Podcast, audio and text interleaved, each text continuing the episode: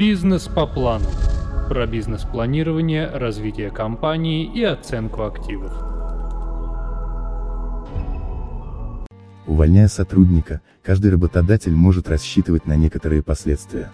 Даже если человек уволен на основании закона, но по каким-то личным причинам решит обратиться с жалобой в трудовую инспекцию, а там, проверяя историю трудовых отношений, обнаружат огрехи в договоре или вовсе его отсутствие, готовьтесь к штрафу, для ИП, от 1 до 10 тонн.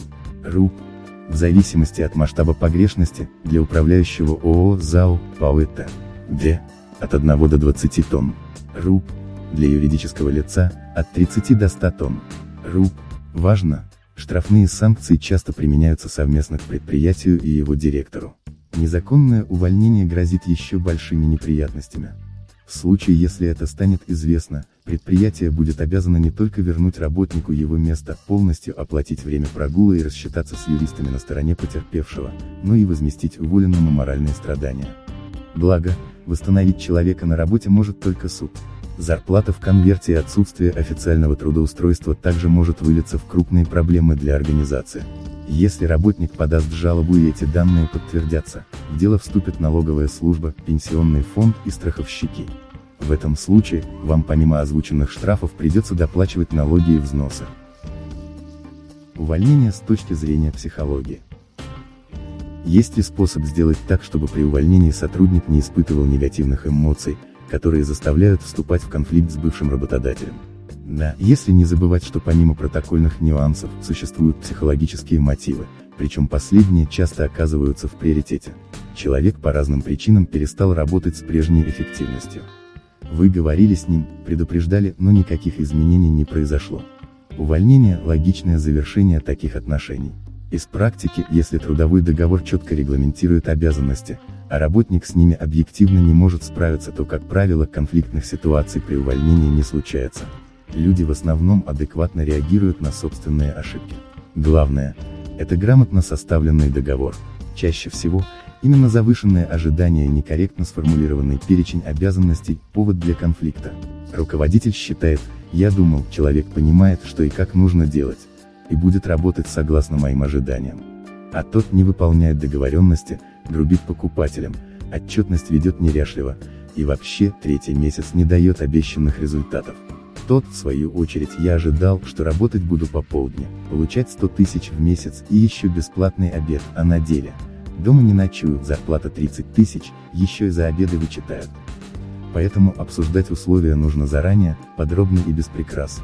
На деле, большинство работодателей на вопросы, касающиеся скользких моментов, отвечают уклончиво, давай начнем, а с деталями разберемся. А когда начинаются проблемы, разбираться оказывается поздно. Примеры того, как обговорить детали работы до заключения договора, ты нам подходишь. Работаем так на время стажировки, скажем, месяц, ты делаешь продаж на 250 тысяч. В следующем месяце, это уже 300, затем 350. Если к концу квартала ты не продаешь на 350 тысяч, мы все ничего не заработаем. Это плохо и для тебя, и для меня, и для всей компании. Ты согласен? Тогда работаем. Клиенты звонят. Все наши закрывают сделки, ты – нет. По мелким заказам, за которые и так всегда платят на автомате, у тебя порядок. Но только появляется крупный клиент, сделка срывается. Что не так? Компания платит за рекламу, аренду офиса, в котором ты тоже работаешь, телефонные переговоры. Согласись, это не совсем нормально, когда клиент, для привлечения которого тратятся все эти деньги, уходит после разговора с тобой. Получается, ты приносишь убытки, а не прибыль. Извини, но тут ничего личного. Мы не можем выбрасывать деньги и терять репутацию из-за твоих промахов. Давай так, я без проблем тебя рассчитываю. И мы нормально. Без взаимных претензий расстаемся, идет? Это реальные разговоры между начальником и подчиненным. Скорее всего в такой ситуации человек согласится с тем, что не тянет, и даже если будет не совсем доволен, уйдет спокойно, без эксцессов. И не станет потом строить козни, бегая по инстанциям с требованием наказать, лишившего его места, работодателя. Естественно от встречи с сотрудниками, которые обижены на весь мир, и которым все всегда должны, застраховаться на 100% невозможно. Даже те, кто вроде согласился со своей некомпетентностью, могут передумать, например, под влиянием семьи или друзей. Пытаясь получить от компании хоть что-то, бывший сотрудник идет в суд. Именно поэтому нужно знать, как уволить человека, во-первых, без конфликта, а во-вторых, не дать ему шанса использовать ваши ошибки в личных целях. Так как суды, большей частью, принимают сторону наемного работника, оптимальным вариантом остается увольнение по собственному желанию. При таких обстоятельствах спор в принципе невозможен. А вот когда отношения прекратились по желанию нанимателя, то при конфликте, ему понадобится приводить доказательства обоснованности своих действий. Об этом однозначно говорится в П. 23 указа ВС РФ. Существующие схемы для увольнения. 1. По собственному желанию или с согласия работника, по соглашению сторон, СТ. 77 ТК по собственному желанию СТ. 77 ТК. 2. Без его согласия, будут причислены только те моменты, которые можно отнести к наказанию за ненадлежащее исполнение должностных обязанностей, после многочисленных фактов нарушения трудового договора без оснований и с имеющимся взысканием, СТ. 81 ТК после однократного серьезного нарушения сотрудником своих обязанностей, хищения, прогул, сознательное нарушение ТБ и Т. Д. СТ. 81 ТК по итогам испытательного срока, в случае негативных результатов, СТ. 71 ТК. Для того чтобы увольнение считалось законным, нужно обязательно соблюсти два условия, причина увольнения однозначно указана в ТК РФ, точно исполнен регламент увольнения по этой причине. 5 лучших способов уволить недобросовестного сотрудника. Рассмотрим реальные варианты увольнения нерадивого персонала, которые не влекут за собой негативных последствий. Увольнение по соглашению.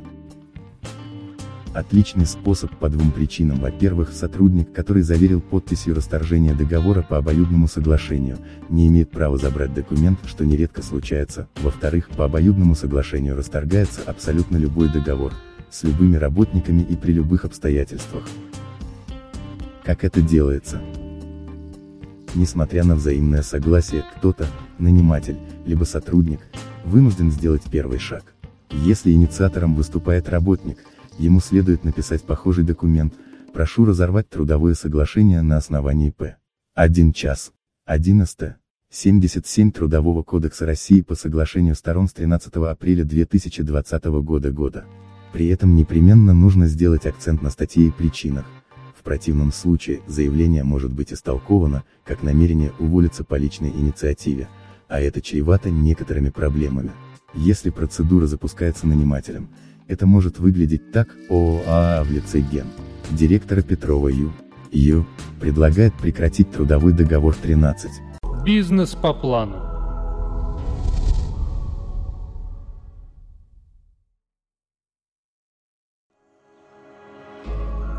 Бизнес по плану.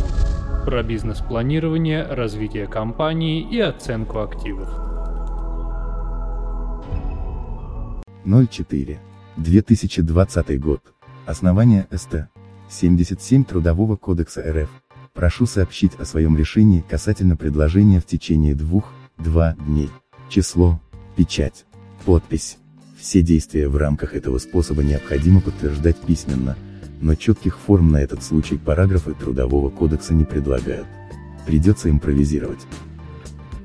Увольнение по собственному желанию. В статье 80 ТК говорится, что работник имеет полное право разорвать договор, сообщив это нанимателю письмом за 14 дней. Отсчет запускается на следующий день с момента получения администрацией компании письменного заявления. Минус способа в том, что увольняющийся может передумать в течение 14 дней, если на его место до этого момента не найден новый член команды, уволить его не получится. Неплохой стимул уволиться по собственному желанию, получить хорошую рекомендацию для будущего трудоустройства. Для некоторых это важно. Хорошая новость, если сотрудник объявит, что по собственному написано под давлением. Ему, а не предпринимателю, придется доказывать это. Увольнение во время испытательного срока. О возможностях такого способа говорится в СТ. 71 Трудового кодекса. Наниматель имеет право до конца испытательного срока разорвать соглашение, сообщив о том испытуемому письмом заранее. Обязательно следует указать причины, которые послужили поводом для этого. Главные тезисы работника можно уволить до конца периода, предупредив за 3-3 дня, при ненадлежащем исполнении тем своих обязанностей не все работники должны проходить испытательный срок.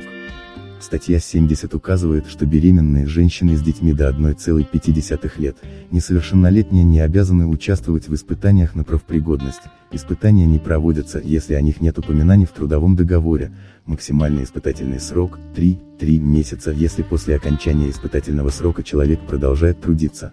Он автоматически считается трудоустроенным и уволить его можно лишь на общих основаниях. Как это делается? Есть два варианта. Первый – переквалификация увольнения по причине слабых профессиональных качеств на увольнение по личной инициативе. Пункт 5 статьи 71 ТК РФ говорит, если в течение срока испытания сотрудник поймет, что не хочет или не может работать на этом месте, он имеет полное право прекратить договор, сообщив об этом нанимателю. Чаще всего такая ситуация заканчивается мирно, сотруднику сообщают, что он не подходит, тот понимает это и пишет по-собственному. Вопрос закрыт, наниматель спокойно ищет нового работника, увольняющийся ищет работу дальше, но без плохой записи в документах. Второй – собрать документальную базу, подтверждающую слабую компетентность работника. Это могут быть, например, докладные записки. Составляем письменное свидетельство того, что испытуемый не справился с обязанностями. Грамотно рассчитываем дату предупреждения работника о негативных результатах проверки. Письменные не позднее, чем за 3-3 дня сообщаем работнику о неудовлетворительных итогах испытательного срока с обоснованием, СТ. 71 час. 1 Трудового кодекса. Увольняем по окончании периода предупреждения в порядке, установленном СТ. 84. 1 из 140 Трудового кодекса вообще практику принятия работников только после испытательного срока рекомендуется сделать постоянной. Это здорово сэкономит ваши нервы. Увольнение после однократного нарушения. Существует перечень нарушений, которые даже при однократном эпизоде служат достаточным основанием для увольнения, СТ. 81 час. 1П. 6 Трудового кодекса. Присутствие на рабочем месте в алкогольном опьянении. Разглашение коммерческой тайны, доступ к которой получен благодаря работе. Прогул. Кража или растрата на рабочем месте грубое нарушение техники безопасности, которое привело или потенциально могло привести к аварии, несчастному случаю. С учетом того, что в таких ситуациях поводом для увольнения считаются нарушения дисциплины, при запуске процедуры увольнения следует точно выдерживать алгоритм, прописанный в статье 193 Трудового кодекса России. Как это делается? В первую очередь следует зафиксировать нарушение документально, докладная записка, акт, подтвердив факт проступка свидетельскими показаниями. Это нужно вам, потому придется постараться. Дальше, работник обязан предоставить нанимателю объяснительную записку в соответствующей форме, имя нанимателя, документ, число, инициалы составителя. При отказе сотрудника писать записку, нужно подготовить об этом акт, подписанный несколькими лицами. Затем его подписывает проленившийся. В случае нового отказа в подписи в акт заносятся сведения об этом, и все свидетели ставят свои подписи еще раз. Упростить процедуру может съемка происходящего на мобильный телефон. Не дольше, чем через месяц с момента нарушения, создается приказ о наказании и увольнении. Увольнение после систематических нарушений. К проступкам этого типа относят отсутствие на рабочем месте, не имея на то реальных причин, необоснованный отказ от выполнения профессиональных обязанностей, отказ от медицинского осмотра или обучения, связанного с техникой безопасности и правилами эксплуатации на производстве. Важно, что нарушение не только должно быть зафиксировано документально, но и на момент его совершения с указанного работника не снято взыскание за предыдущий проступок. Как это делается? Порядок такой, провести процедуру взыскания за все предыдущие нарушения, соблюдая регламент, прописанный в статье 193 Трудового кодекса зафиксировать новый проступок, привлечь к ответственности по статье 193 ТК, с учетом всех правил, уволить сотрудника по статье 81 Трудового кодекса, на основании приказа, перед увольнением провести расчет, с учетом срока, за который снимается наказание, наложенное после проступка, равен первому году, можно предположить, чтобы описанная схема послужила реальным основанием для увольнения, сотруднику необходимо совершить, по меньшей мере, два нарушения за год. Это вместе с тем, которое послужило причиной увольнения. Бизнес по плану.